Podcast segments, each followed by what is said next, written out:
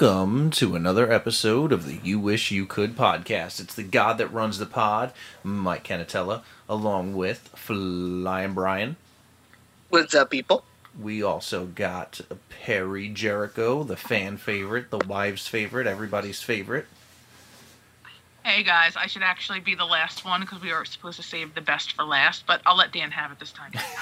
and uh, obviously, as Perry had said, we also have Dashing Dan with us this week. Hello, ladies. in full on Dashing Dan form. Um, before we get into the episode, our WrestleMania recap or WrestleMania weekend recap, um, I want to take five minutes. Um, I don't know if you guys have checked this out, but I have, and I'm uh, I'm really excited and pumped to to announce this. We have officially reached over 500 downloads. Um, for me, I don't know about for you guys, but that is a massive achievement. Um, when we started this thing um, just about a year ago, I did not even expect 100 downloads um, at all. Like I was like, yeah, I figure if we each download this, you know, once a week, we'll get a you know a couple downloads. Maybe a friend or two will download it for us. But just seeing the popularity that it's gotten, which doesn't seem like a lot, but to us it is. Uh, to me, it is a monstrosity of uh, of epic proportions as to what I thought this thing would be, and I just would love to thank the fans, uh, whoever's been downloading it. Uh, just thank you from the uh, the bottom of my heart and just say thank you uh, for making this a absolute success for all of us. So yeah, we're, it's nice that we're not like complete failures. no, not even close. Like that's the thing. Like I, I didn't expect us to be absolute failures, but I did not expect us to be this.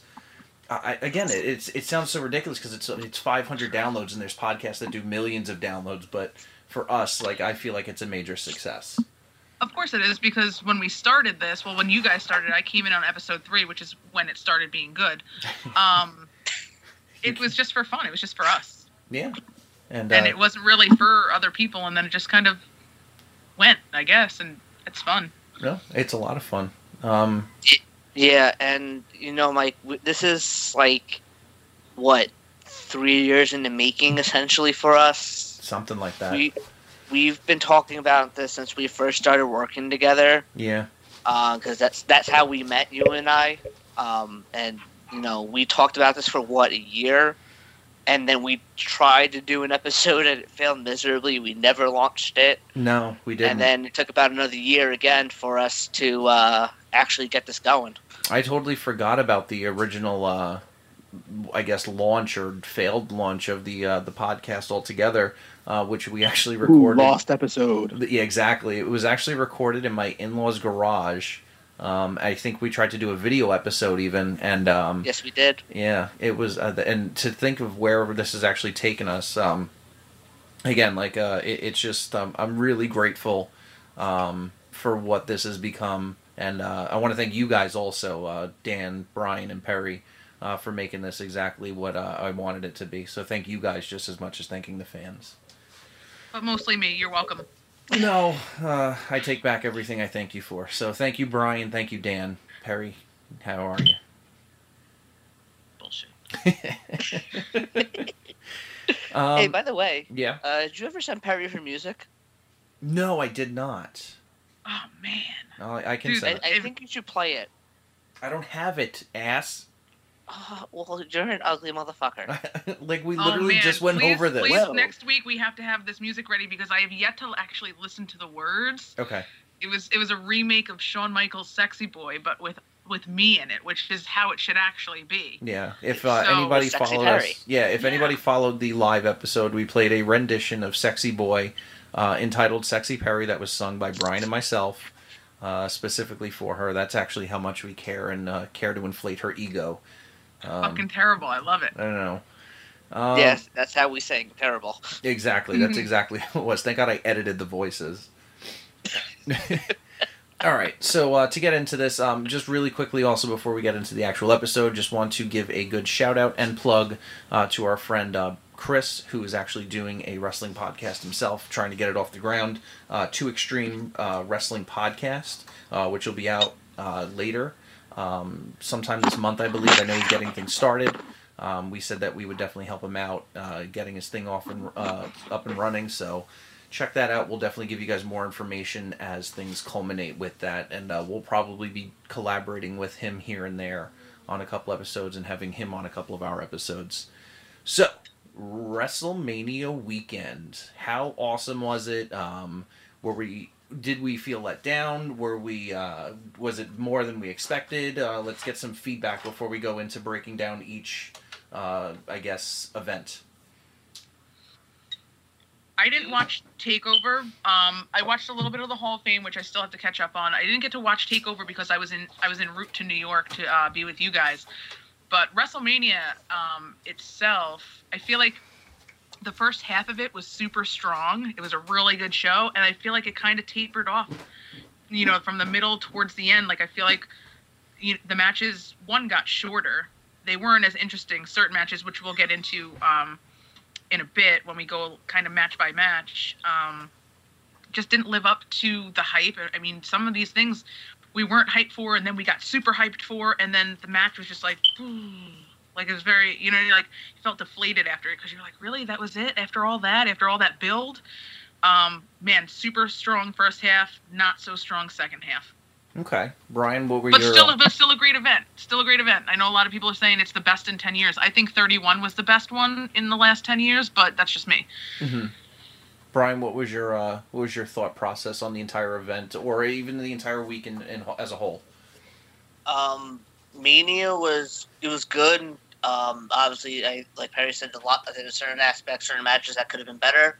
Um, we'll get more into that as at when we discuss Mania, my overall feelings on the card Mm-hmm. and some of the stuff that they did. But you know, it's always a fun, great weekend um, to be a wrestling fan. You always see a lot of stuff that you don't think you're gonna see, and you get really cool moments. So um, it's been it was one of the better all all around weekends that they've done in a while. Okay. And Dan, what was your uh, your overall thought process? overall the whole the weekend itself was awesome from friday all the way through to tuesday ridiculous amounts of awesomeness uh wrestlemania like perry said i agree with her it started out strong definitely tapered off and got a little bit more predictable towards the end um i didn't get to watch all of the hall of fame i've only seen a little bit of it watch takeover that was awesome uh told you about Metmania. raw and smackdown were really strong so overall, it was a good weekend. All right. Um, now here's my question for you guys because it seems like you guys all have the same sentiment. Do you think the pay per view lost anything um, in just how long the overall pay per view was, or do you think it was just based on the um, I guess the entertainment level of the pay per view itself?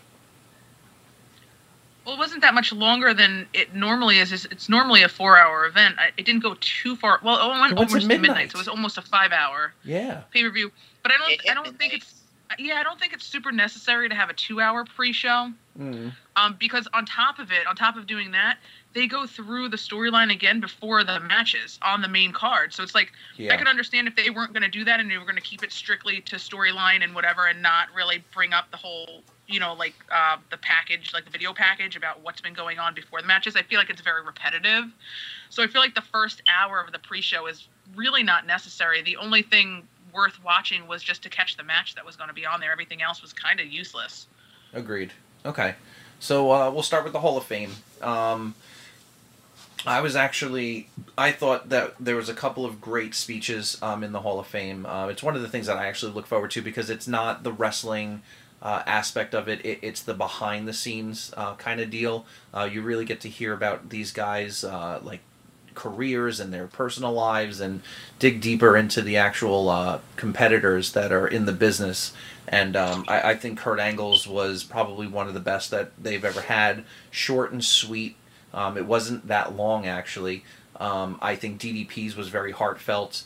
Um, Teddy Long's uh, was very funny and heartfelt. So, uh, what about you guys, uh, Perry? What was your thought? I mean, I know you said you missed a, a little bit of it, but from what you saw, what did you think?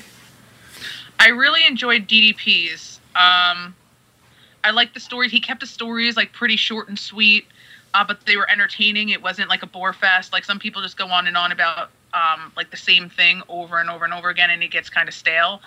His was perfect. Like I haven't seen a speech like that where I felt like that was an awesome, awesome speech in a long time. So Mhm. yay to DDP.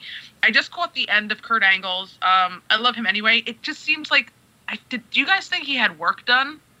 I It feel like he might it. have had work done to his face because it doesn't like like it doesn't move. Like it's the same when he smiles. It's literally the same. Like it's almost like fearful. Yeah, no, I know what you mean. It definitely. I I thought the same exact thing when I saw him. He definitely um he doesn't look old. That's the weird thing. He just looks preserved. Yeah, it's so weird. I was like a little bit like I was thinking about it. I was like, I don't know if maybe he just ages well, but like when he smiles, it looks like he just like it's it's forced. Yeah, no, I agree. Um, Brian, your uh your thoughts on the uh, Hall of Fame ceremony? Um, I thought it was really good. I I feel like it was some of the better speeches we've had in a while too, um, or better speeches from everyone. I I, I like Pages. it was good. Uh, Teddy Long's was good. Beth Phoenix was pretty good. Hers was a little long, but it was good. I like the uh, Tony Chimel calling Edge out too. That was great. That was good. um, Ron Simmons, JBL were hysterical. I don't think you can have Um, two better people roasting someone than Ron Simmons and JBL. Oh God, no.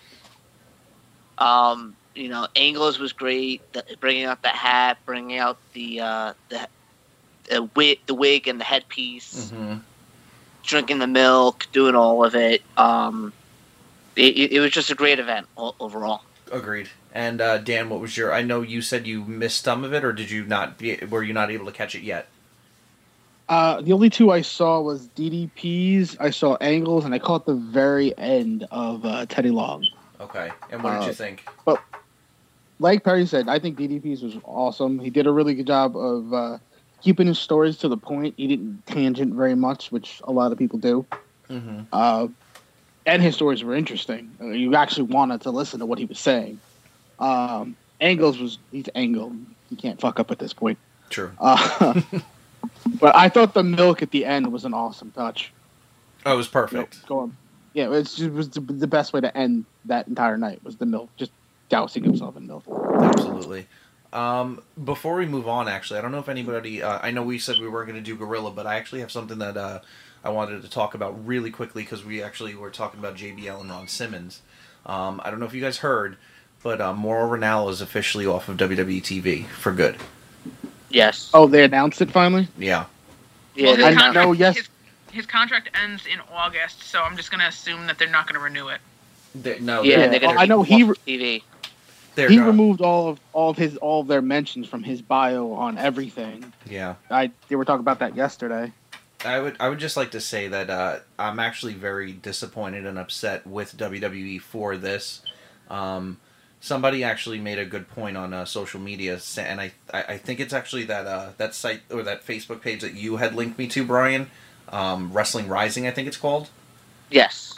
Uh, somebody made a good point saying that you know WWE is all about the anti-bullying campaign and this and that, but yet here's somebody who suffers severely from bipolar disorder and depression, uh, and he was severely bullied by obviously a top guy in the company, and uh, they chose to take that guy's side versus Mauro's side, and I just feel like that's a really poor. Uh, something to, it's just poor precedent to set for somebody that's you know following an anti-bullying campaign and just uh, an anti-bullying lifestyle.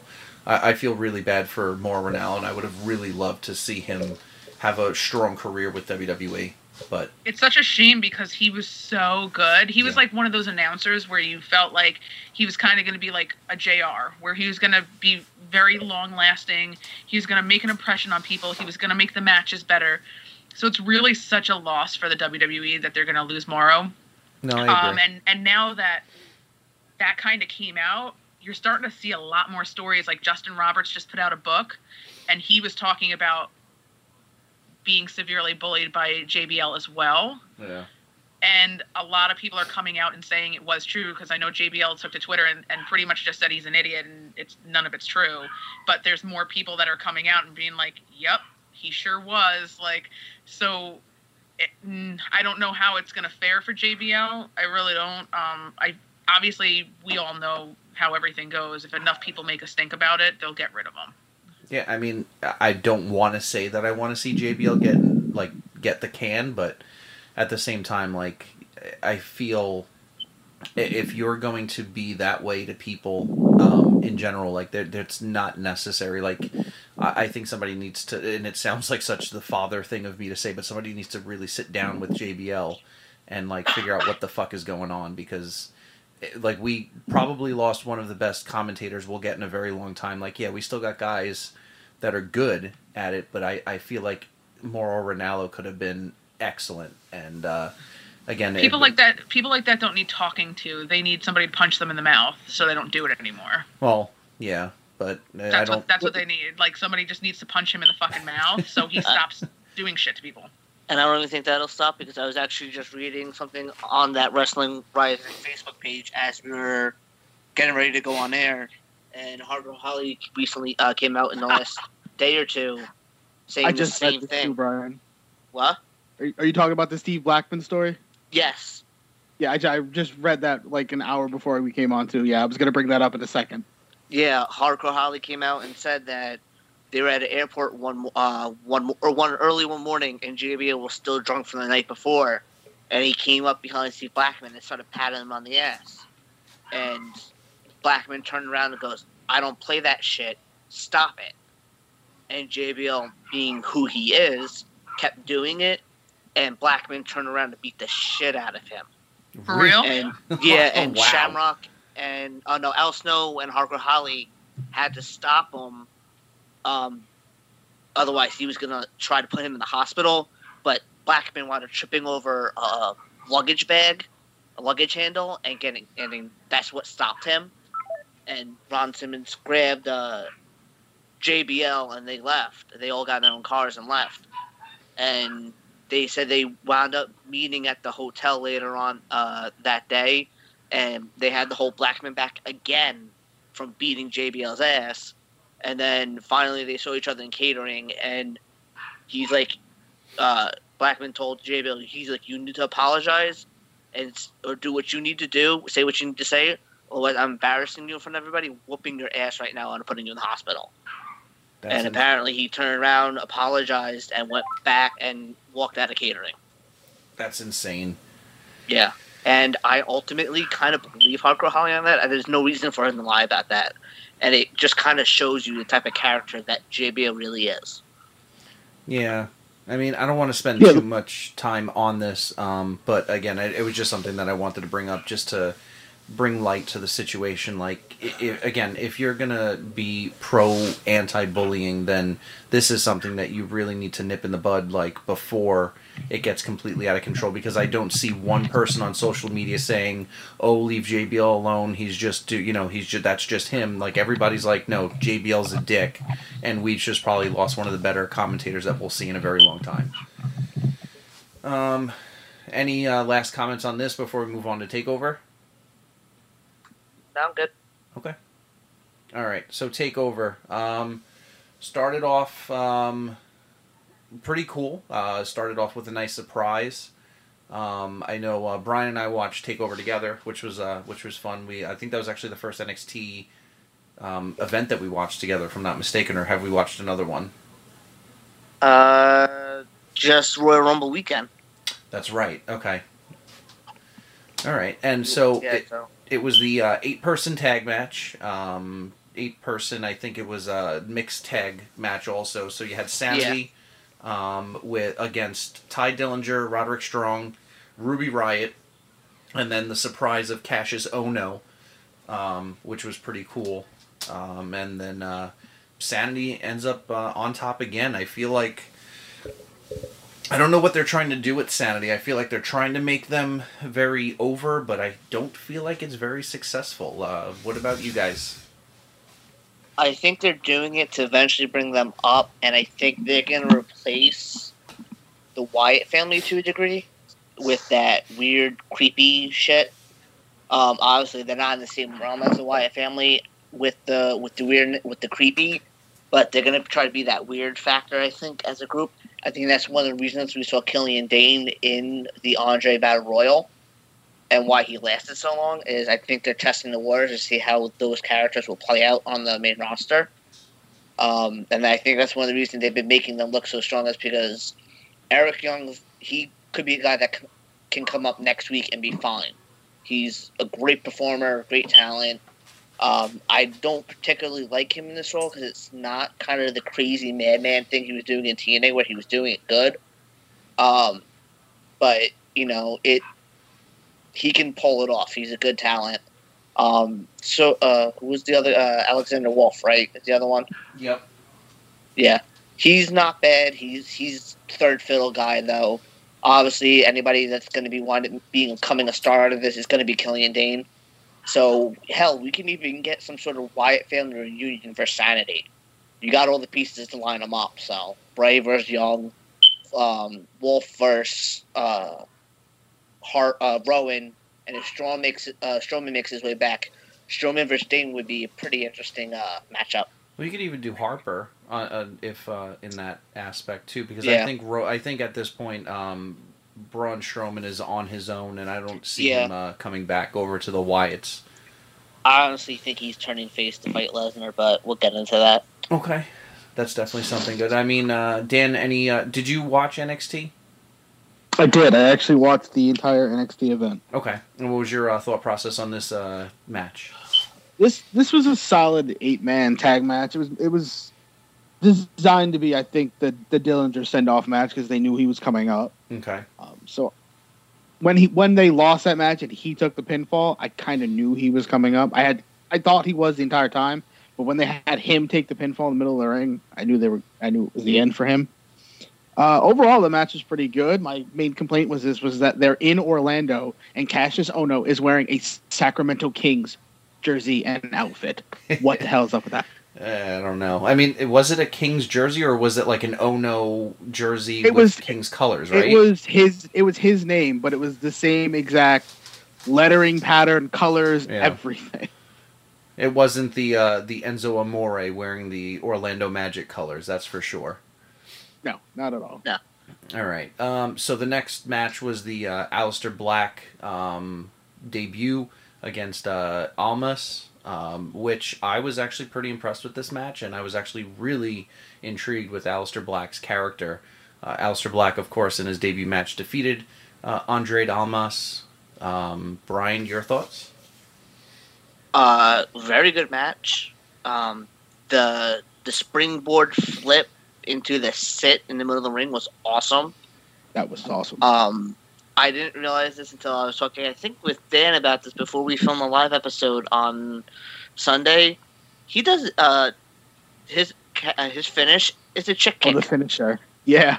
We, yes, we were talking about that. It's the same as Mickie James's chick kick. He just lands it more flush. Yeah, that was he landed it really good. But yeah, I like the character. I, I really want to see where this goes. Like it's very intriguing. I think they're gonna do good things with it. I think they're gonna push him to the top. He's gonna be a top guy, probably not right away, but probably by the either end of the year. Uh, Mania next year. I think it might be like him and Galloway going for the belt. I, I think he's a six month to a 12 month kind of build. Yeah, exactly. Mm-hmm. Uh, Dan, any uh, any input on the match? The match itself was really good. I thought up until Nakamura Roode at the end, or actually up until the tag team match and then Nakamura Roode, I thought it was the best match on the card. Mhm. And then, you know, well, they got it got outdone.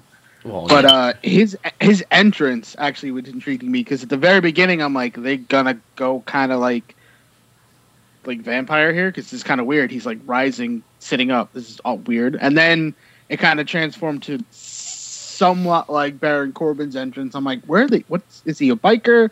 Is he a vampire? What the hell's going on here? yeah, I think that was The my. entrance was a little bit confusing. I, I agree- I was actually just gonna say like I think that was my biggest gripe with everything was the every his character just seems very like unsure of where what direction they want to go with right now and I think that once they get like a steady picture of his character I think we'll have a better understanding of uh, of everything with him um, but again all around that vampire kind of rising from the grave part of that. Yeah, exactly. So again, a solid match on a uh, obviously a top uh, NXT card. Uh, this next match, I f- honestly felt was the match of the night. Um, I don't. Uh, I'm not a huge fan of Authors of Pain, but I definitely feel that they work in what they're doing. uh, Authors of Pain, the champions um, versus DIY and the Revival in a triple threat elimination match. Um, when DIY and Revival were working together, I, I think uh, like it was just one of the coolest things I've seen. Um, and of course, obviously, we know what happened with the Revival, which we'll get to in a little bit. Um, Authors of Pain retaining their titles in again one of the best matches, if not the best match of the night. Brian, what are your thoughts?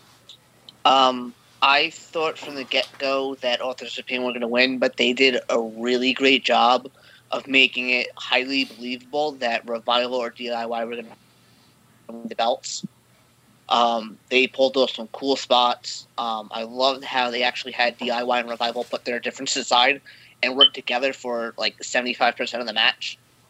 And it wasn't a complete squash by AOP. I, I this is we we talked about DIY and Revival all year last year and the matches that they were putting on, and it just show goes to show th- what type of workers these guys are because two guys that aren't great workers and Authors of Pain, even though I do like them as a tag team, I think they're a good tag team.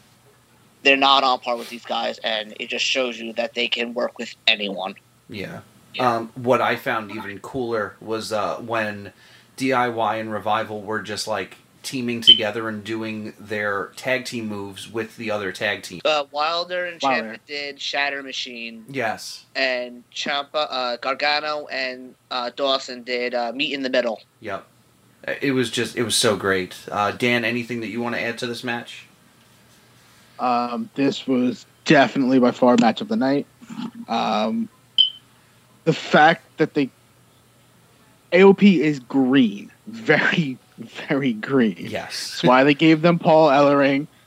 That's and then that's why they were. This was a triple threat match. It was to cover up them somewhat.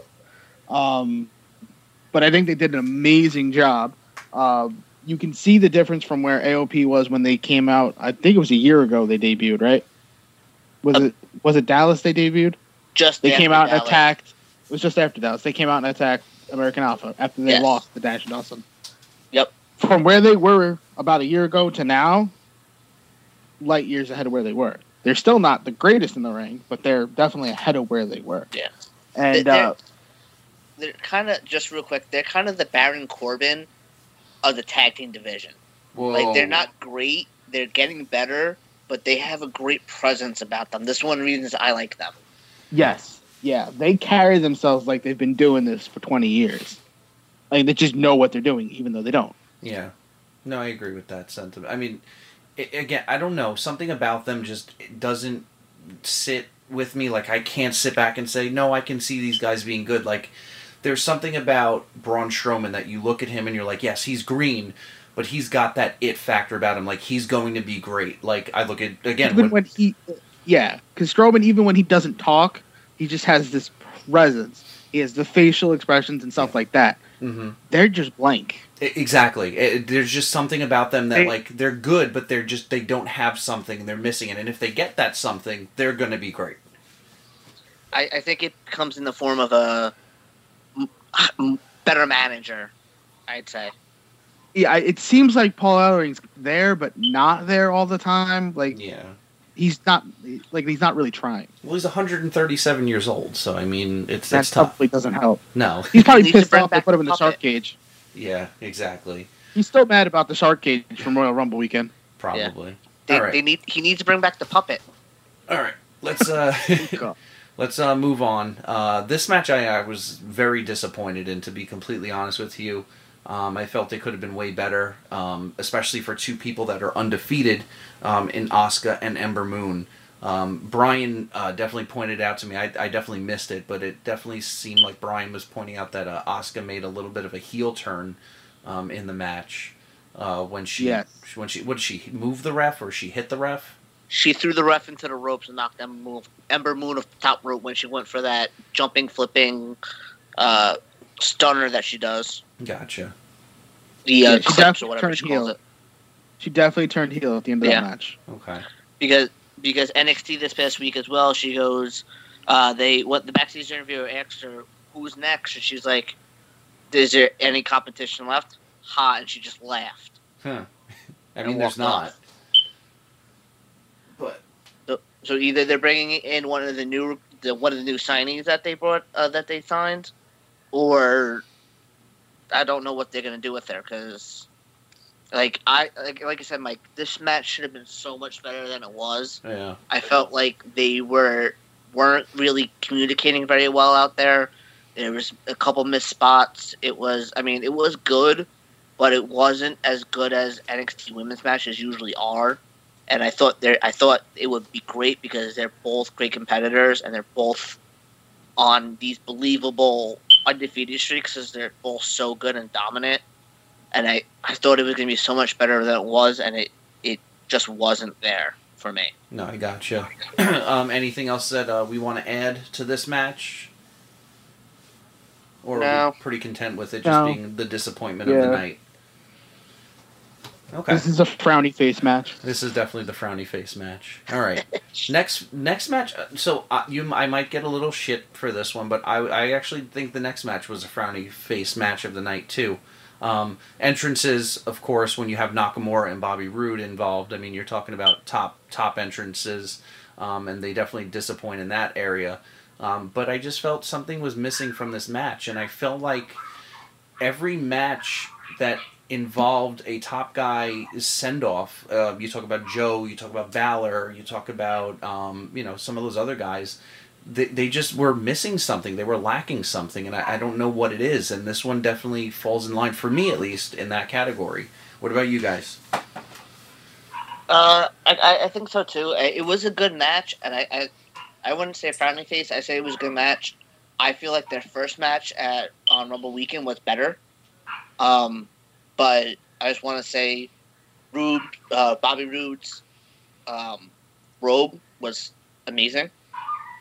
Probably the best part of the match. Mhm. But uh, I, they had a solid they had a solid match. I just think Rumble was better for them. agreed. Dan, Yeah, I agree. This wasn't their. This is definitely not as on par with their their Rumble match. I think I had this match as third on my card as like top matches. It was the tag team match, and then the, the Almas and uh, Aleister Black match, and then this one. But it, it definitely didn't live up to what I thought it was going to be, and I think it plays into the fact that it was a send off match. yeah, So they're not they're not going to bury Nakamura very hot. Like they're not going to bury him in any kind of way. It's going to be an even booked match back and forth, and then there's going to be Roode's going to win. And I just think that's that's the issue with all these farewell matches. They it's even booked all the way through, and then there's always just somebody just hits a finisher, and that's the end of the match. Yeah. No, uh, that's definitely it. It's like it's it's just 50-50 booking, and then okay, you have to hit a finisher yeah. You're like, well, that's not, and that's not how they generally book matches. But No. every farewell match for everyone has been booked the same way, 50-50. Yeah. All right. So the paper or the event, I should say, I don't even know if I should call it a pay per view. It was very well done. Um, again, a lot of high spots, and then of course a couple of low spots, as uh, almost any WWE um, event has been concerned. Um, but let's get into the big one of the uh, of the weekend, and that of course Wait, is wait, wait, wait, wait. what what what what what Last thing I want to mention about NXT, what? um, the debut of the new belts. Oh, how did I we forget thought they- that? Oh, how did I we forget about that? They were great. Um, I'm so happy they brought new belts. The old ones were kind of infantile, but it kind of I think it kind of rep- represents a new stage of NXT. One that's So- not tainted with uh, with sperm. Yes, that too. That too. um, I think that's the only reason they, probably the main reason they did it is when they, they want to get rid of that women's belt, but they can't make it obvious, so they're like, yeah, we'll just redesign them all. But Yeah. I, I think the new new designs are so much better than what they used to be. I think they're beautiful belts. Agreed. And I kept saying to you all night, I'm like, I just hope it's not a giant fucking X for the world title, and thank God it's not. So it's the X Division belt. yes. all right. So uh, the big event of the uh, of the weekend. Perry, you still with us? I'm here. All right. Here's what we're uh, we're all waiting for. Uh, the big one, WrestleMania. Um, all of us uh, hung out and watched it together. Dan had to unfortunately leave a little early, um, but we definitely uh, had a great uh, time um, scarfing down some delicious food and uh, watching what I honestly felt was one of the better WrestleManias. Um, I think Perry and I were talking. Were we talking about just before uh, we went on air or not, but we were talking about how we still feel like 31 is one of the better ones of the past couple years. But this one is up there. I would probably say second to 31, in my honest opinion.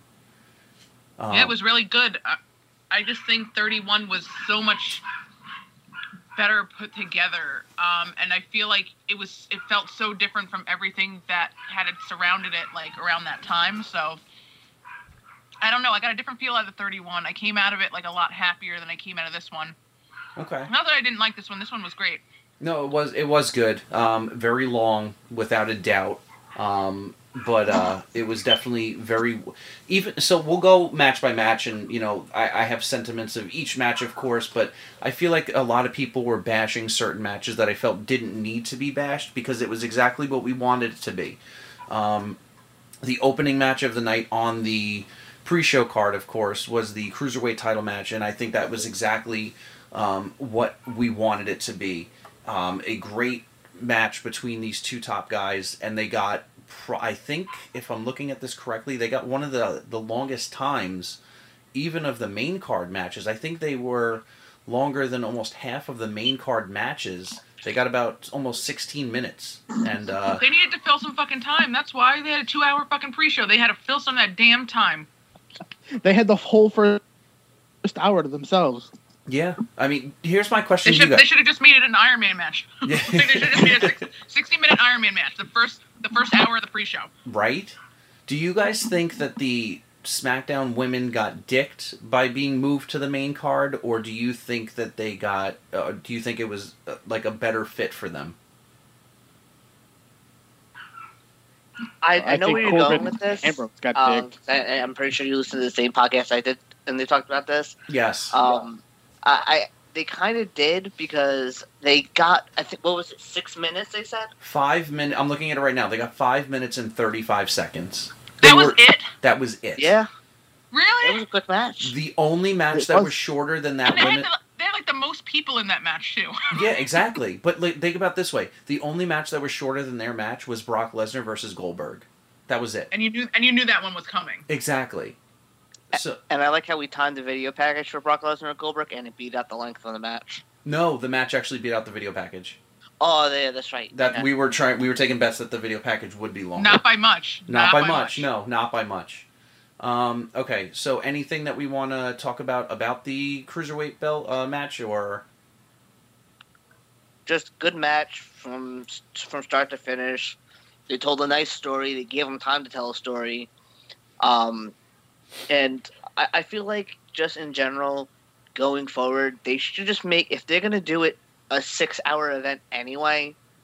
Just do a one hour pre show at five o'clock. Mhm. Start the show at six and run it until eleven. Do a five hour show. agreed. Give them time. We don't care about the video package. Put the video packages on the pre show. You Yeah. don't need to see them again before every single match. No, and I think that's what killed the time. I mean, you got to think each video package was what five or six minutes at most, About and we had what eleven or thirteen matches on the on the main card. and almost every single one had a video package. And I no think every backstage single one did. No, No backstage segments. segments. none whatsoever. Yeah, Well, they learned their mistake from last year, and they still went longer than last year. exactly. Yeah, I take- think that with having the network, I don't think they're so concerned with time anymore. but it's not that it's not that the the time as far as like paying for time. It's the time of like I, I felt so bad because like we're sitting at our our friend Chris's house and it's like almost it's pretty much midnight, and they're probably sitting there thinking like, what the fuck time is this goddamn thing gonna end? And I'm like, well, well I, I really don't want to like impose on these people anymore, but I want to know how fucking WrestleMania ends. I fucking fell asleep. I You- fell I fell asleep. You went the night. I, I fell asleep as soon as the fucking Undertaker Roman Reigns match started. I saw the entrances. As soon as that fucking bell rang, I went to sleep, and I woke up the second the bell rang and Roman Reigns won. Yeah. Like, I was out. It was too long. I was too tired. It's a long day. It is. You know, like you're stoked, you're pumped.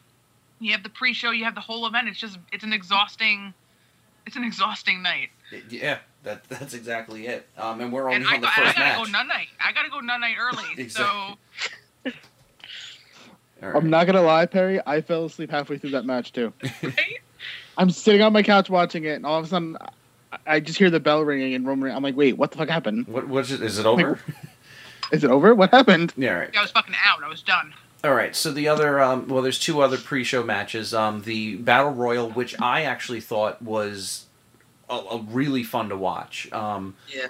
as soon as Braun Strowman and Big Show got eliminated, it really opened the floodgates for okay, well, who can win this thing right now? And That it, was the only. That was the only goddamn match I, I predicted right, except for AJ Styles and, and the Undertaker. Okay, I, I predicted a couple, but not as many as your son. No, my son was pretty much hundred percent. Your four-year-old son Yeah, he knows his predicted shit. most of these matches he knows because his he went against me. Good for him. I mean, I thought it was cool seeing uh, Gronkowski get involved in the match. Um, I thought it was great to see Mojo Rawley win. And tell me if I'm wrong, but does anybody? wrong. No. does, Probably are. does anybody see this becoming Yeah. a heel turn for Mojo Rawley and having a great feud with Zack Ryder when he comes back? Hmm.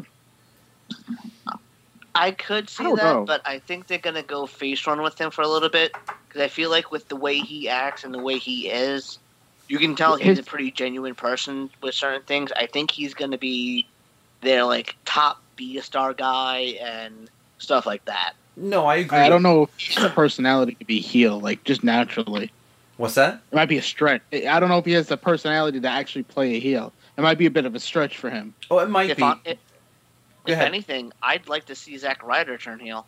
Yeah, that'd be Oh, awesome. I was gonna say I would rather see. Ryder heel, and because just because you can tell just by the interview he did the other night, um, I feel like he's kind of going like that, that really soft face like character. Like you know what I mean? Did you see the interview with him? oh, Mojo? Like the back, yeah, the backstage segment with Mojo. yeah. Just the way he was like talking, like he's completely changed his character like overnight. Well, so this could work out. I actually think it works out even better with uh, Zack being a heel be- when Brian said that because what I was going to say is that Mojo Rawley like basically rubs in the face of Zack Ryder that he got his WrestleMania moment way before Zack got his WrestleMania moment. It took Zack Ryder how many years to even get on WrestleMania, and then he had to wait even longer to have a moment. And now Mojo Rawley has his WrestleMania moment by winning the Andre Andre the Giant Memorial Battle Royal. So either way works and I think it would be a good feud also. Um, this one was interesting because we caught it as soon as Baron Corbin walked through the, uh, I guess, onto the ramp or onto the stage. They, I, I feel like these guys didn't know until they went out that they were going to be on the pre-show. No, I don't think they did at all. They were both pissed. They, yeah, they, no, there was nothing like Baron Corbin came out like, uh, like with the biggest chip on his shoulder, and uh, it looked like Dean Ambrose was a little upset also. But I mean, they still had a longer match than the women did, um, and Brock Lesnar. So, Which it Someone- didn't feel like. That match felt like it was rushed and short. well, yeah, exactly. I just think that like I don't like when people are like that. Sorry, I'm eating so much candy. I'm so excited. Well, you have candy. I have so much candy. I can't wait to show you it. um, I just when people get like that, it makes me so mad because I'm like, you're there. Number number one, you're there. Yeah, A lot of people never make it there. Number two, you're fucking new. You're still fucking new. You don't deserve anything. You're not entitled anything. You know what I mean? You're lucky they're even putting you on the pre-show. So shut your mouth, do your job, don't look like a fucking sourpuss, and just like entertain people. That's what you're there for. I agree with you completely on that uh, aspect. But are you going to tell me that you would have much rather have seen that five and a half minute women's match on the main roster versus the Intercontinental Championship match on the main? And again, this is just me nitpicking at this point. No, I would have much rather have seen the women's match on the main card, but a longer match. Okay. Anybody have any other uh, tidbits that they want to throw in for the IC title match before we get to the main card? No, I mean it kind of was what it was. Yeah. It was a I it was a letdown. Yeah, no, I agree. All right, so the main card starts off obviously with the New Day coming out and uh, introducing us to WrestleMania, which was very short and sweet. Um, they, I felt like they got rushed on their introduction. I mean, The Rock and Hogan got what, like a half an hour each, and I feel like the New Day got like five minutes. But they all They had, a, they had a lot of matches to hit. they did, but obviously we'll get to the New Day in just a little bit. Um, but I think the pay per view opened up with a huge match. Like I felt like there couldn't have. the- uh, After I thought about it, there wouldn't have been a better match to open up the show with, other than AJ Styles and Shane McMahon, and uh, they put on a hell of a match. I was floored when I when I saw they started the video package for Shane and AJ. I was like, "Get the fuck out of here! No way!" Yeah. And then I was like stoked though because you have to have a good start to these things, or Yeah. else you lose people. Mm-hmm. And that was really, like you said, what do you think about it? Perfect way to start it because this match was so hyped, Oh, absolutely. and you had no idea what the fuck was going to happen, but you knew it was going to be good. So great way to open the show. No, without a doubt. Brian. Uh, again, yeah, same thing. Great way to open the show. Uh, they probably told the best story of the night.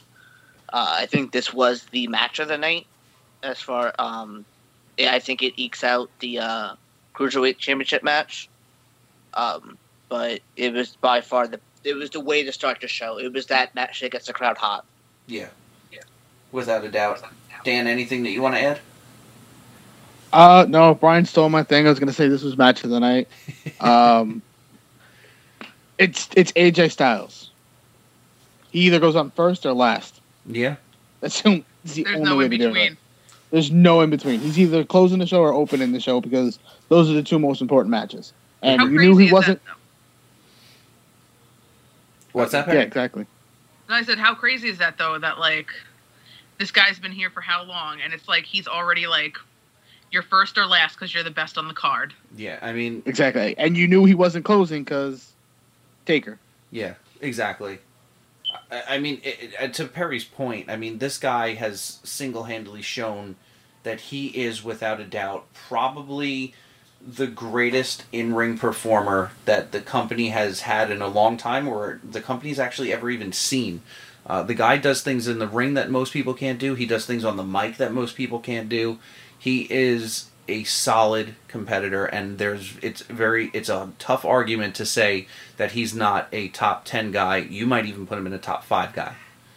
So, and uh, the the story worked perfectly with Shane McMahon. Um, he definitely had something to prove, and I'm just glad that AJ Styles won and had his WrestleMania victory. So that was uh, definitely good to see. Um, I was shocked that this next match was so early in the card too, but again, you know, keep the crowd hot and uh, keep them going. Kevin Owens and Jericho uh, for the United States Championship, uh, which I thought was a pretty decent match. What about you guys? Kevin Owens is the greatest heel they have at the moment. Yes. To Oh, yeah. kick out of a pin by literally using the first knuckle of his index finger was great. Yeah. That was the greatest thing I've ever seen. Like, you, how else do you get a crowd to boo you by then doing that? Like, you really gotta you're- dig into your bag of tricks to get them to boo you like that. And your placement and timing on that has to be so perfect. Yeah.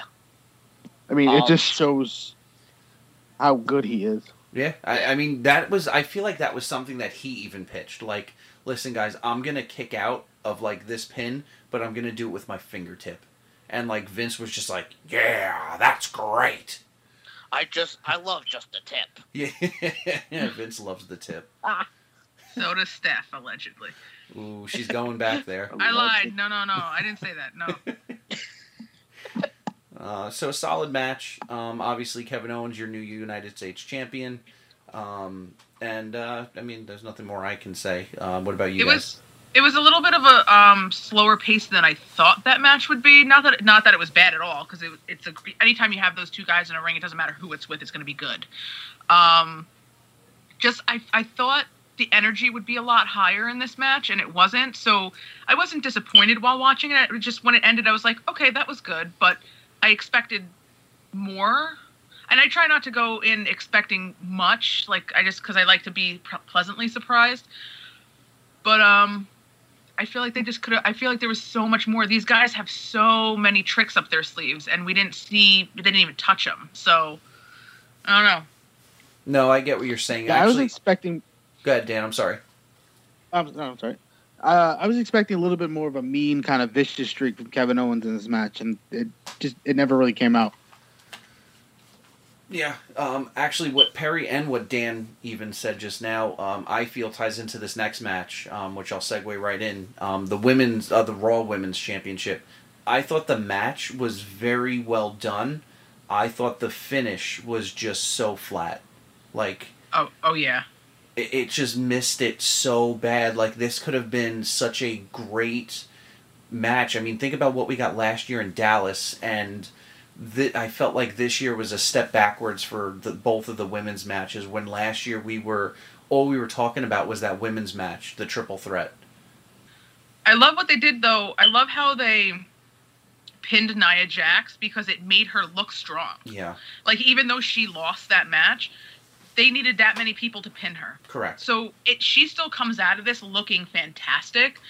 And the rest of the match was real like you said, really well done, really well put together. Like these women put the thought into it, they put the heart into it. It just when it ends the way it did, you're kind of like that, you gave that fantastic match and that's it. That's what Yeah, that's what we end with like but you know what i i can't it might have been a it might have been like a crappy finish but the match in itself was very pleasant to watch Oh, definitely. I mean, these four are uh, are definitely four of the top women. Um, I'm not even a big Bayley or Sasha Banks fan, but I- I'll give it to them. I mean, they they're definitely uh, winning the crowd over right now, and they definitely put on one hell of a show. Um, and I, I can't even. I, I feel like I say it too much, but I feel like Charlotte Flair is without a doubt the best in the business, probably male or female. i thought it was so cool that they kind of thought outside the box like i did not expect sasha banks to just be taken out by the exposed turnbuckle Yeah. like i just that would have never crossed my mind like i thought they would use it but i didn't think it would take her out like it, they like legit knocked her out and that was it that was Mhm. a wrap yeah. Uh, Dan, Brian, what about you guys? What were your thoughts on this match? Uh, this match I thought was well put together. I think Nia Jax comes out looking the best out of everybody in this match.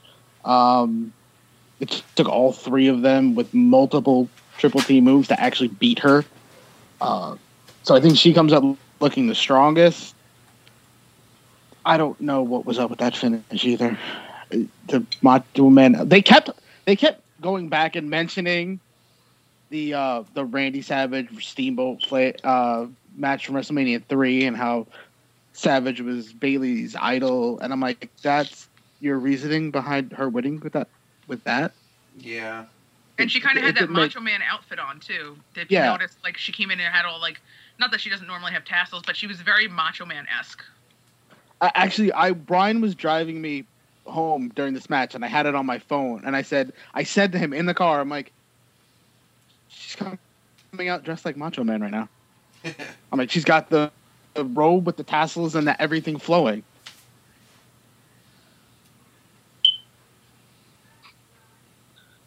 Uh, Brian, anything that you want to add?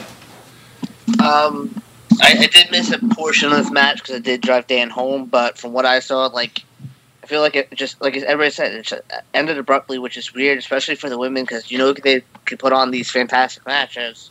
So I don't want to be the dead horse with that, but uh, I feel like similar to what everybody's saying too. Nia Jax looked the strongest, but I feel like she's looked the strongest going into it as well. Like they're booking her, like they're they're looking to do something with her. I think it's going to be. We'll get into this more, I think, as we go forward. But I think it's going to have something to do with this superstar shakeup and who's going to be left on.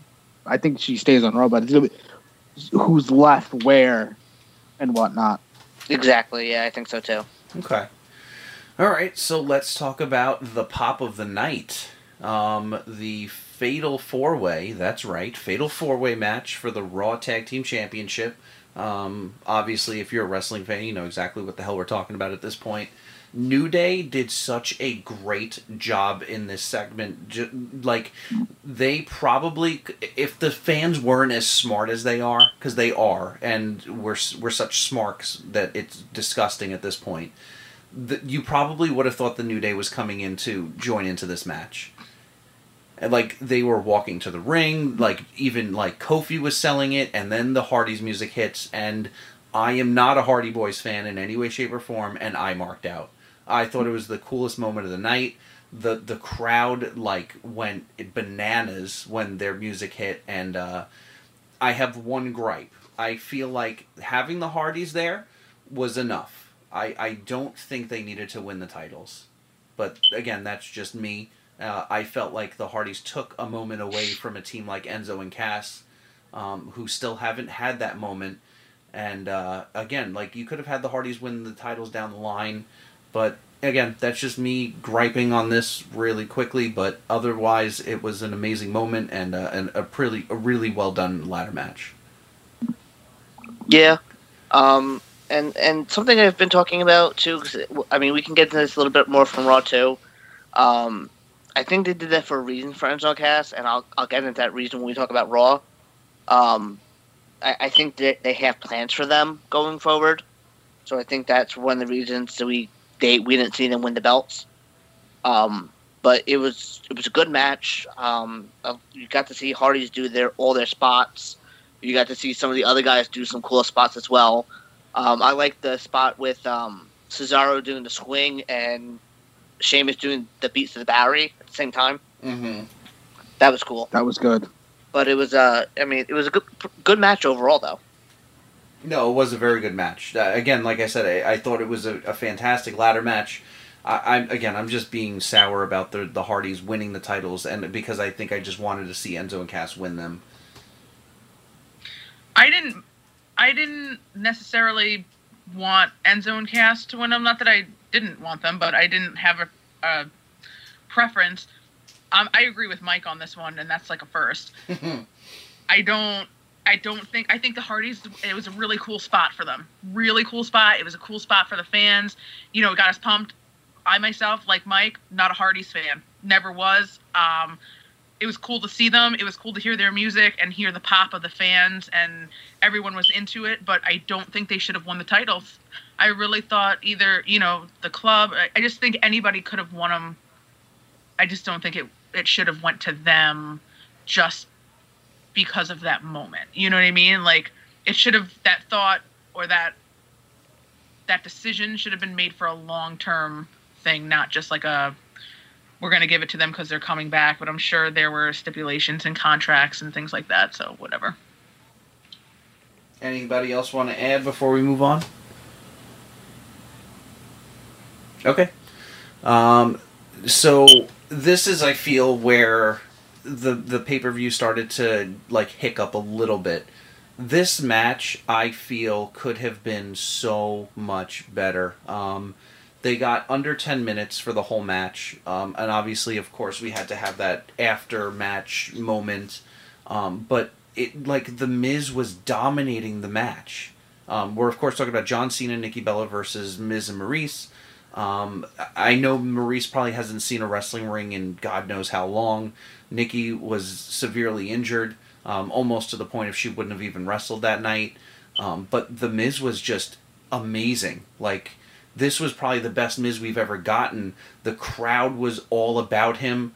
Um, he was doing the best work in the ring, and then all of a sudden, it, it just turns around, and John Cena and Nikki Bella win the match out of nowhere. This is Um, such bullshit. Did they need to win the match? Even No, they didn't. This, No. this moment would have been just as as good as they wanted it to be with them losing. It probably would have been better if they lost and went into this almost like a Savage and Liz kind of thing. yeah, This match was bullshit. This is one of those matches where, despite John Cena being in it, I was stoked about this match because the build up for this has been fucking fantastic for weeks. And And, then they fucking blew it. yeah, And then they fucking blew it. This was probably the worst match on the card. agree. I completely agree with you on that one. It pisses me off because this match could have been so good. Yeah, This match could have been so well done, and they just absolutely dropped the ball on it. agreed. Um, Dan, Brian, what are uh, you have same feelings, different feelings? Pretty much the same feelings. This match, I I thought I actually thought they were gonna have the Miz win and go over. It just seemed like the right thing to do, and short term, long term, everything. It seemed like the right thing to do. Knowing Cena and Nikki Bella were leaving after this event to have Miz and Maryse go over, and they did the complete opposite, and they made them look horrible in the process because they basically squashed them in all of a minute and 30 seconds because it was Miz the whole match turned the crowd And I think he got heat for that afterwards. I don't think they liked that at all. What that I think that's why it's about them? that he he was able to turn the crowd against Cena like that. I think that's why he's going to get fed to Nakamura now. I don't see. I don't know. I, I feel like that. th- I because he's been doing it for the past couple weeks. I don't think that that's something that they're frowning upon. I think that that's something they're embracing. Um, but I mean, the problem is if Miz is going to be feuding with Nakamura, you can say goodbye to this whole Miz being over thing because there's no way Miz is going to be over Nakamura. He can't survive this if they put him in a rivalry with Nakamura. No, no, not at all. He's, That he's That's the one guy that's too popular for him. correct. Yeah. Oh, I have one other thing about this match. Why the fuck was Jerry Lawler on commentary? that no was. idea. What about Black was- Thunder? Oh my god, that was awful. What? Like, why? Chocolate Thunder. Chocolate Thunder, that's it. That's even worse than Black Thunder. I fucking can't. Ugh. I was like, did I hear that? Did I hear that correctly? Is that what just came out of his fucking mouth? yeah, it was. So weird. So weird. He was so awkward on commentary. Who, Lawler or Chocolate Thunder? Lawler. Oh, that too. Um, I don't know. I mean, obviously we'll get to the other surprise commentator later on, but I mean, I think just Jerry Lawler just wanted to. I, I think he's done. I mean, he he wanted uh probably to call a WrestleMania match, and this was probably the one he picked. So His jokes weren't even good. They were. He was blatantly trying way too hard to make fun of Miz and Maryse. Yeah. No, I agree. I mean, Jerry Lawler, when he tries to, I feel like when he tries, he's not funny, and then when things just come out and you're like, did Jerry Lawler just really say that? That's when it's funny. Exactly. All right. Um, so He obviously, sounded like a jealous old man. yeah, exactly. Well, he's probably jealous of the two women that are with those, you know, those guys in the ring. That too. Oh, can we, real quick? I'm sorry. Him Yeah. just saying that, saying the old man comment, just made me fucking think of this. What? I thought it too. When, when fucking does Matt Hardy not look like the old uncle, like or like the old grandpa that's trying to scare the kids? when he's got the two, he got the two hands up and he's like ah, and he, he looks like the old man that's trying to scare the children. Is it the It's hair? true, man. Please rewatch it and think that. Yeah, I'm gonna do that now. I was like, what is he doing? I feel like I'm uncomfortable watching him. I wish he wouldn't. I wish he would stop. Once is enough. He came down the whole ramp, arms stretched out with the with the claws, and like ah. Well, that uh, you haven't seen much of their new gimmick, but that that's basically his his whole But like that's what he looks like. He looks like an old man scaring children. Yeah, I mean that's exactly what his gimmick was. Is just an older man scaring children. But um, okay, so the next match, um, we're almost done. ironically, um, the Seth Rollins and Triple H non-sanctioned match. Um, I have one thing to ask. I get Triple H and Stephanie coming out on the motorcycle, which was pretty badass. I'm not gonna lie. What the fuck was with the police escort? That was I- awkward. I It liked. didn't fit. Were they like I- I- trying to to keep Stephanie away from Shane because they knew Shane was there and they didn't want any sexual tension? Is that what it was? I didn't No say pregame it. I did, allegedly. I did not say that. That wasn't me this time, or any of the other times. I think what it was was, you know, they're they view themselves as very important people, and they're important enough to have a police escort to make sure they get to the ring safely. And maybe Triple H was, you know, can't drive a motorcycle with three wheels. They were afraid he's going to tip over or something. well, down that ramp, yeah, Uh, that would have easily happened. And he'd probably severely hurt too. Yeah. I was waiting for the brakes to give out on somebody's vehicle. I was Yeah. like, oh, I'll let the brakes go out. Uh, but um, what was I gonna say? I was actually just about to say something. I don't remember now. Um, Seth Rollins' entrance was pretty badass with the fire. It was. like That's pretty that. cool. so good. yeah, Yeah, that was pretty badass. I Um, really enjoyed this match. I I really liked this from start to finish. I thought it was a really cool match. I'm just glad um, that there was no outside interference. Obviously, Stephanie made her presence there, but nobody. I, I'm actually glad that Balor or Joe didn't get involved in this match because I felt it would have just defeated everything. Um, I thought it was another abrupt finish though, because it's like, okay, we get the Triple H bump into Stephanie. Stephanie goes through the table, but then Rollins hits him with one pedigree and it's over. But that's that's the beauty of it. First of all, Rollins hit him with a pedigree and beat him. Triple H Yes. got beaten by his own move. Like that, there was just there was so much storyline and poetry in that last couple minutes of that match, which just made it even more amazing. The only I- thing that was a little bit awkward was like when he hit him and he like walked into Stephanie. They were so far. He was so far away from Stephanie. Like she saw that shit coming a mile away and she just kind of stood there. Like I feel like that should have happened a little bit closer. And I think they kind of misgauged like where they were in the ring because he like walked like five or six steps before he like bumped into her and she literally just stiffly fell into Through the a table. Yeah. No, I agree. Um, anything else about this match? No. Okay. No. Not Um, really. this match um so again i feel like it had the same feeling that a lot of these matches i'm gonna say had the match was fantastic the story that was told in the ring was incredible the special effects that they used were beyond anything we've probably ever seen bray wyatt was about as good as he's ever been and then all of a sudden randy orton beats him like I thought I thought the mind games were a little gay.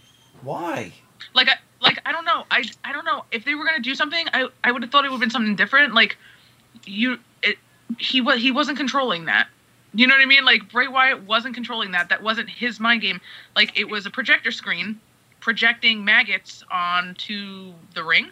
no shit Like I thought it. I thought it was just strange and but not like strange like ooh creepy strange like just kind of weird like and misplaced a little bit like i feel like there should have been some other like like a physical mind game or like something that he did or you know somebody that that came through and interfered or something just not like a projected screen of, of like bugs and shit like i thought that was kind of strange but like you said very abrupt finish uh, um very disappointing that it ended that way mm-hmm. and that and that Bray Wyatt lost his championship to Randy Orton, who's you know, I mean, he's been less boring as of late, but he, he'll probably go back to being boring.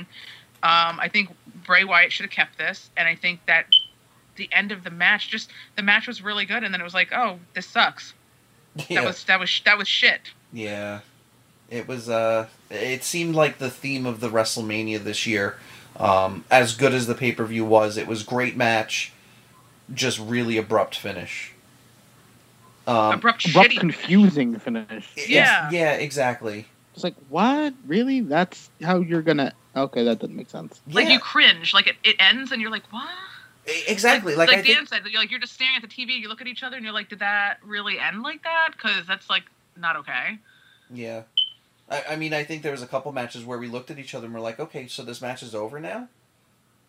But um, Yeah. to to kind of like argue your point that you made before, Perry, the the mind games I felt were so perfect for Bray Wyatt. I mean, think about when the Undertaker, you know, used to raise his hands, or Kane would thrust his arms down, and then the the the post would like set a fire, or Undertaker would turn off the lights or turn on the lights with his hands. Clearly that was like somebody else doing that but it was the the story behind it. Like this person can control the lights or Kane can control fire. Bray Wyatt can control a projector above the ring and Well, that's what I'm saying. Like when the Undertaker did it, the under it made it seem like the Undertaker was lifting the lights or lowering the lights, and Mhm. Kane was setting the fires.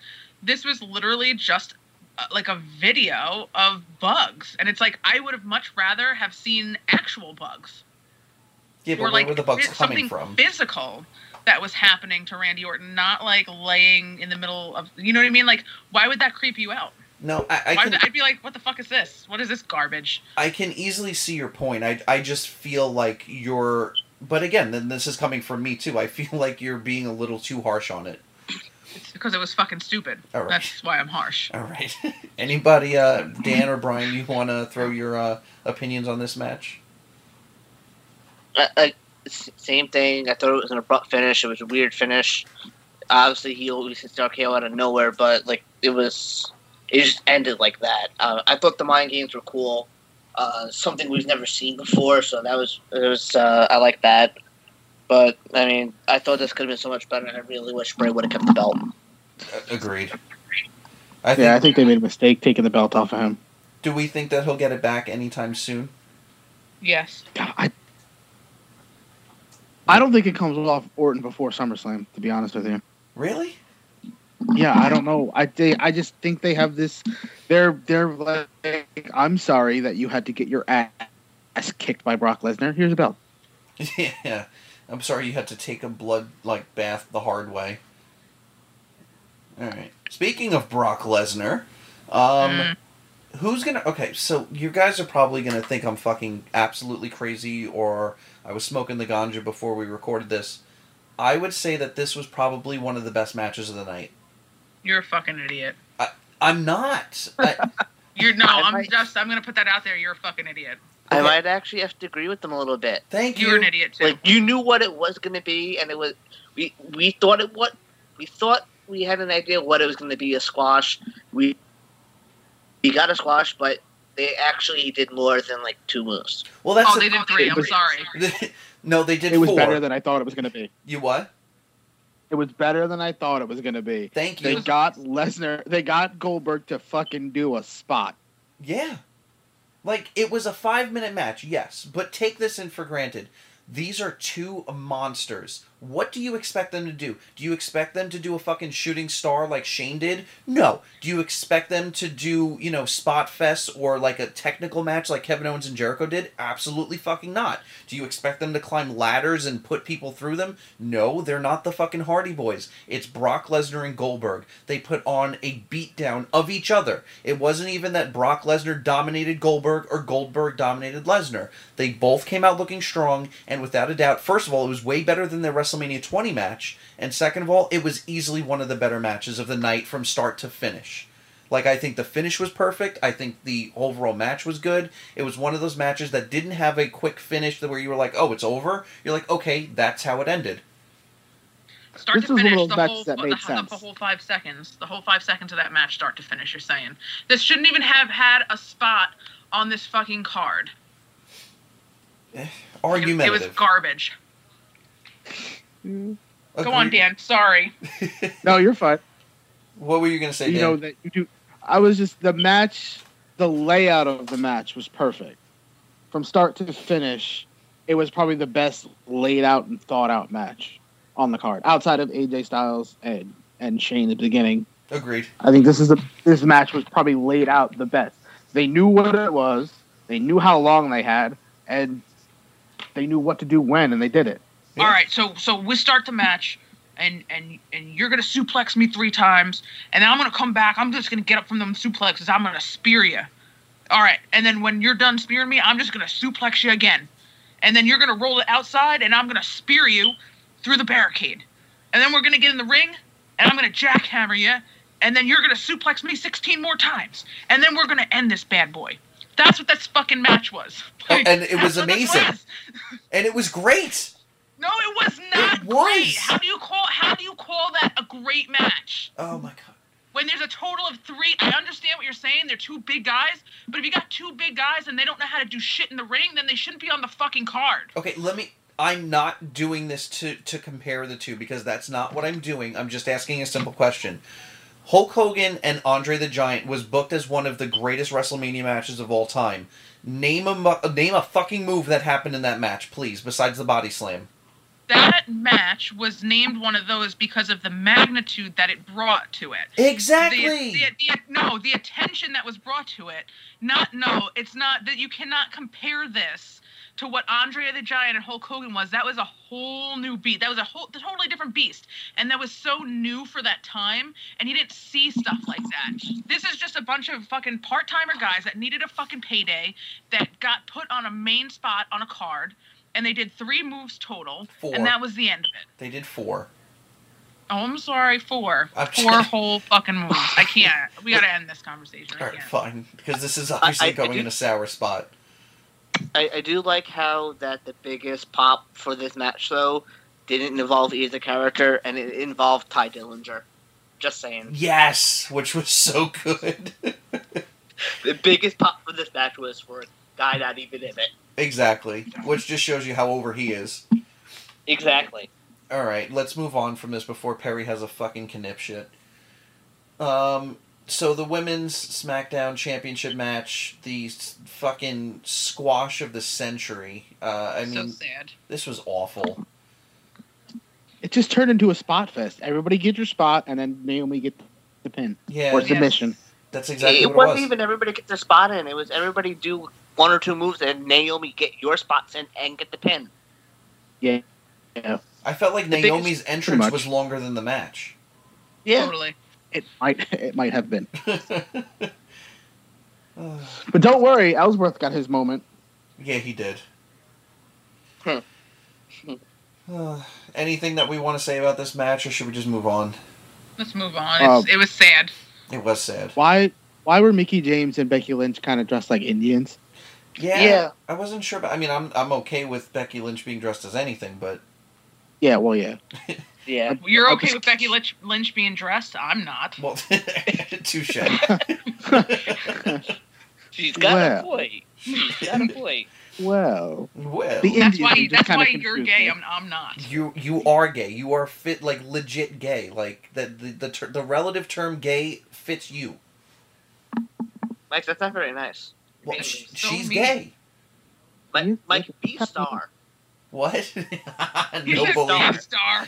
Perry's gonna leave because she's You're been gonna call you JBL now. yeah, no. No, he's broke ass Sami Zayn. I am broke ass Sami Zayn. Oh. All right, so the last match of the night. Um, so here's my sentiments on this match. Um, I don't think any. Well, actually, I don't even know about Dan, um, but I don't think any of us are huge Undertaker fans. Um, but seeing him walk away actually really like deflated me a little bit because it made me realize like this is it like th- like th- think about it he's the last of the guys that we grew up with Yeah. you know It was sad. It was sad watching it. Um, it was sad watching it the second time over because you kind of was like, "Wow, okay." And you know, I know I made a, a post on Facebook. I remember, I remember watching his debut. I remember watching that Survivor Series yep and waiting for that mystery partner. And it's so crazy to literally watch someone from the time that they came in to the end of their career. It's so strange. Um, because even guys like Shawn Michaels, like the Rockers, well, no, I guess so. I guess I watched Shawn Michaels' entire career too, but it was different with The Undertaker. It was, you know, I went from being a little kid scared yeah of him whenever he came on TV to having all the respect in the world, even though I was never a huge fan. Um, he's got probably more respect than I can think of oh absolutely um, for anyone. I mean, he really put it out there and he's really poured himself into the business. And, you know, um, I mean, a lot of guys look up to him. He gives he gives a lot of advice to people from from what I've seen or what I've read. Um, so I feel like it's a really huge loss for them. No i agree. Uh, my brother who's um, about as big of an undertaker fan as you can get i don't think they get bigger than the uh, the fan that he is. Uh, he actually posted this really uh, interesting i guess it, i don't even i wouldn't even consider it a meme. It was more like a cartoon. But it showed on the top graphic was the Undertaker coming out, and it said 1990, and it was a little kid with his father, um, and then underneath it, it was like now or WrestleMania 33, and it was that little kid grown up with his father all grown up, um, and then it said "Thank you, Taker" underneath it, and I was like, that is just like this whole entire thing like rolled up into a ball. Um, the match was pretty shitty, but I don't. I mean, I'm just Yeah. I'm just calling a spade a spade at this point, but I think it was more so about this the the what the match meant and the uh, obviously the send off for Undertaker more so than the match itself. I wish it went to somebody else. I do too. Yeah, I mean, it is I what wish it it went- is. I wish it went to the guy that he picked. Who? He picked Cena. Oh, that's right. I forgot about that. He wanted it to be Cena, and Vince vetoed it. I mean, would does Cena make? I mean, I get it that you know Cena would make sense, but Cena's at the end of his career. Like Cena's done. Like it wouldn't have made sense for Cena to put out the Undertaker. I get the Ro- I get Roman Reigns. Like they want him to be a guy, and as much as we don't like him, as much as we fight saying that we don't like him, he's gonna be our guy in a couple years. Like we're gonna be sitting here doing this podcast in five years talking about Roman Reigns is, you know, the 10 time champion and as much as we hate it he's actually gotten better. And think about you know how we talked about Cena for so long. But at the end of the day Cena's not that bad of a, an in-ring competitor. He's not that bad of a wrestler and he's not that bad of a person to sit back and just say my kid really enjoys watching Cena and I think that's what Roman Reigns is going to be I think once everybody stops being cool and bashing on Roman Reigns, you know, things will get better. But for now, it's cool to bash on Roman Reigns, and that's exactly what's going to happen. My children will never like him. you need I will to, turn uh, that. I will turn that fucking TV off. Can I can I just make a statement and say that you actually have to stay in a relationship longer than a year to get uh, children? Actually, no. I can certainly have children by myself. I don't. Okay, I that's true. last time I checked, you didn't. You didn't need a second partner to have a kid. Well, I mean, you do, but uh, you have ways. hmm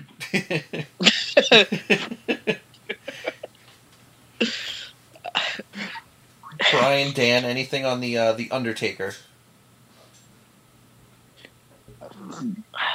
It- last, the last of his breed. Yeah. Yeah, definitely. Um, I've always been an Undertaker fan. I know I've not to the level of your brother, Mike, but I'm definitely a bigger fan than you and Perry were before him. I didn't know Um, that I- He was always one of my one of the guys I liked, and I always one of the guys I like watching just because of the, the moves that he can do, the the top rope walk, um, the tombstone. I always thought was a cool finisher. So, I mean, I don't remember him when he debuted or anything like that. I've always, I mean, I've gone back and watched stuff because when he debuted, I was a little over a year old, um, and now I'm 27 years old watching one of the greatest ever do it retire. And it's like really kind of it was kind of a surreal moment just watching him take his gloves off take the jacket off take the hat off and leave it all in the ring. Like i everybody kind of knew this was going to be it or a lot of people were hoping it would be it but to see it actually happen Yeah. was just very surreal. And you, you were never going to see anybody else like him ever again No. um, no. Not, it, not at it's all. it. The character should have never worked from the beginning, No. and the, to the fact that it did, just goes to show you the type of performer and guy that he is. hmm And the fact that he can make it work through so many different iterations too. Yeah. Yeah. Um, I was having a conversation with my brother earlier today, just saying how if you think about today's, I mean, yes, we have our Bray Wyatts, there's the Finn Balor's, but if somebody came to Vince McMahon or Triple H today and were like, listen, I got this idea for a gimmick, I'm going to dig graves and I'm going to be like this dead person. And that's what I do, and I'm just I'm vacant of life, and uh, and I'm an undertaker. I think they would turn around and laugh at you. Yeah, But uh, Yeah, I don't think that would work now. no. But again, it, it it's exactly what Brian said. It's a testament of how good um, the the man Mark Calaway is, and how much he did for the character, and how much the character did for him. But uh, And how much he took it seriously. agreed. Yeah, That that was his life as Undertaker. He was Undertaker twenty four seven. yeah. But it's all gone now, um, and uh, you know, I would uh, I, again not an Undertaker fan, but I would just like to say thank you uh, for the years and years of uh, just dedication to the business and uh, entertaining us um, year in and year out. So, uh, so yes, uh, so that's WrestleMania. Um, I, I I do want to jump in on Roman Reigns, and I guess we can start off roll with this as well. go ahead. Um, like he's not the greatest in ring competitor, but he's not the worst either. No, Like, I I don't. I don't, th- and I think the biggest issue I have with him now is like I have no issue with his in ring work anymore. He's gotten so much better from when he first came in, and he's improved a lot from when he went off and broke off on his own. That I don't care about his in work in ring work anymore. You know, he's had great matches with everybody, and that you can't put that all on his competitors anymore. You can't say, "Oh, well, it was AJ Styles he had a great match with." He had a good match with Fastlane with Braun Strowman as well, and Braun Strowman is green as shit. Agreed. So you can't you can't keep putting his matches on him anymore. You also have to look at some of his uh, or on his competitors. He's having good matches with everyone, and I I, I don't think it's because who he's facing. And No. I, I think the biggest issue I have with him right now is his character in general. Like, I feel like there's no sub- substance to him, and that's the biggest issue I have right now with him. And the other biggest issue I have with him was I never got a chance to speak about it when he was the U.S. champion, but oh it yes, just pissed me off the way he carried the belt over his shoulder backwards. I thought that was disrespectful to the belt and everybody in that lineage before it. And if he ever wins the belt again, and if he does it again, I'm going to be extremely pissed off. So wait, what was it? He carried the belt backwards. Remember how he, when he won the U.S. belt, he would carry it over his shoulder, dangling over his Oh. back, and he'd hold it by like But- the last two or three inches of the belt. Yeah. But the plate would be on his back. Yeah. Yeah. I- okay, I and know then what you're one talking time on about. Raw, Mick Foley actually in the ring on camera Made a point made a point of turning the belt around and putting it on his shoulder. So and that he it could just face. at- he stared fully down and he put it back. Wow. I don't remember this. I'm gonna have to go back and watch it. That's pretty interesting. Um, so really quickly, um, we're a little pressed for time right now. Do we want to quickly get through Raw and SmackDown, or do we want to save that for uh, next episode? Uh, I think we can save it for next episode. We'll do a double dip, uh, SmackDown and Raw after Mania, and the following week Okay. We'll skip. Yeah, because they kind of tie together anyway. Because they, you know, we'll go over the the shakedown, shake up. That's right. So that's going to be a huge, huge thing. This whole shakedown and or superstar shakeup uh, next week. So um, obviously, really quickly, I'll just touch upon this: the uh, call ups uh, from the Monday and Tuesday uh, after WrestleMania. You now have revival on Raw. Um, I wouldn't necessarily be a call up, but it was a, uh, a return from injury. Finn Balor is back on Raw. And then, in my honest opinion, I think SmackDown got the better of the deal, even though I am a huge revival mark. Um, Tye Dillinger and Nakamura coming up to SmackDown.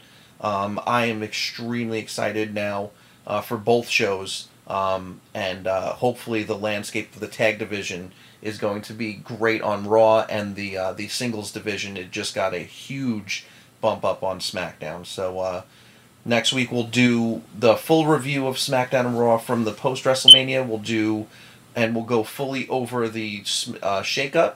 Um, do you guys want to throw anything out there really quickly about the shakeup um, that you want to touch upon? just some of the rumors I'm hearing are really interesting, and I think they're leaking uh, some false stuff now because I, I don't think they want it to be predictable. Because I'm originally I'm hearing like Charlotte's going to SmackDown, Mhm. Alexa's going to Raw. I'm also hearing now Nia Jax is going to SmackDown, Sasha Banks is going to SmackDown. So I think they're putting a lot of uh, fake news out there just to uh, kind of disturb what everybody's been hearing. That's smart though. Do it. You know what I mean? So you're not going into it and you're like, oh, I just read that last week. You know? Yeah, Exactly, it's very smart on their half behalf. Agreed. They do. They're doing the same thing with AJ. Like, I've, I've read reports where they got AJ going to Raw because they want to reunite him with uh, Anderson and Gallows. Then just yesterday, I read another thing where no, they're going to move Anderson and Gallows to SmackDown instead. Hmm. So they're all over the place. Um, before we get off the air, I just want to say one thing. It would be the dumbest idea to move AJ to Raw. It, it- what he said on Tuesday, and we'll go into it more on next episode, was 100% accurate. SmackDown Live right now is AJ Styles' home. Like, he has single handedly made that show what it is, and if you keep him on SmackDown, you are talking about one of the best feuds we'll ever see in, Sha- in AJ Styles and Nakamura. So, I mean, obviously, again, so much more to talk about next week. Um, so, uh, thank you for listening to our WrestleMania episode. Um, and again, guys, like I said in the beginning of the episode, thank you for making the show as popular as it has been. Um, and again, 500 downloads doesn't sound like a lot to most people, but uh, to us, it is. Uh, for us, it's thousands and thousands of downloads. So hopefully, um, we'll be talking to you guys about our thousand downloads uh, in the near future. Um, but until then, it's just too bad. They're where? Too good. Smell ya.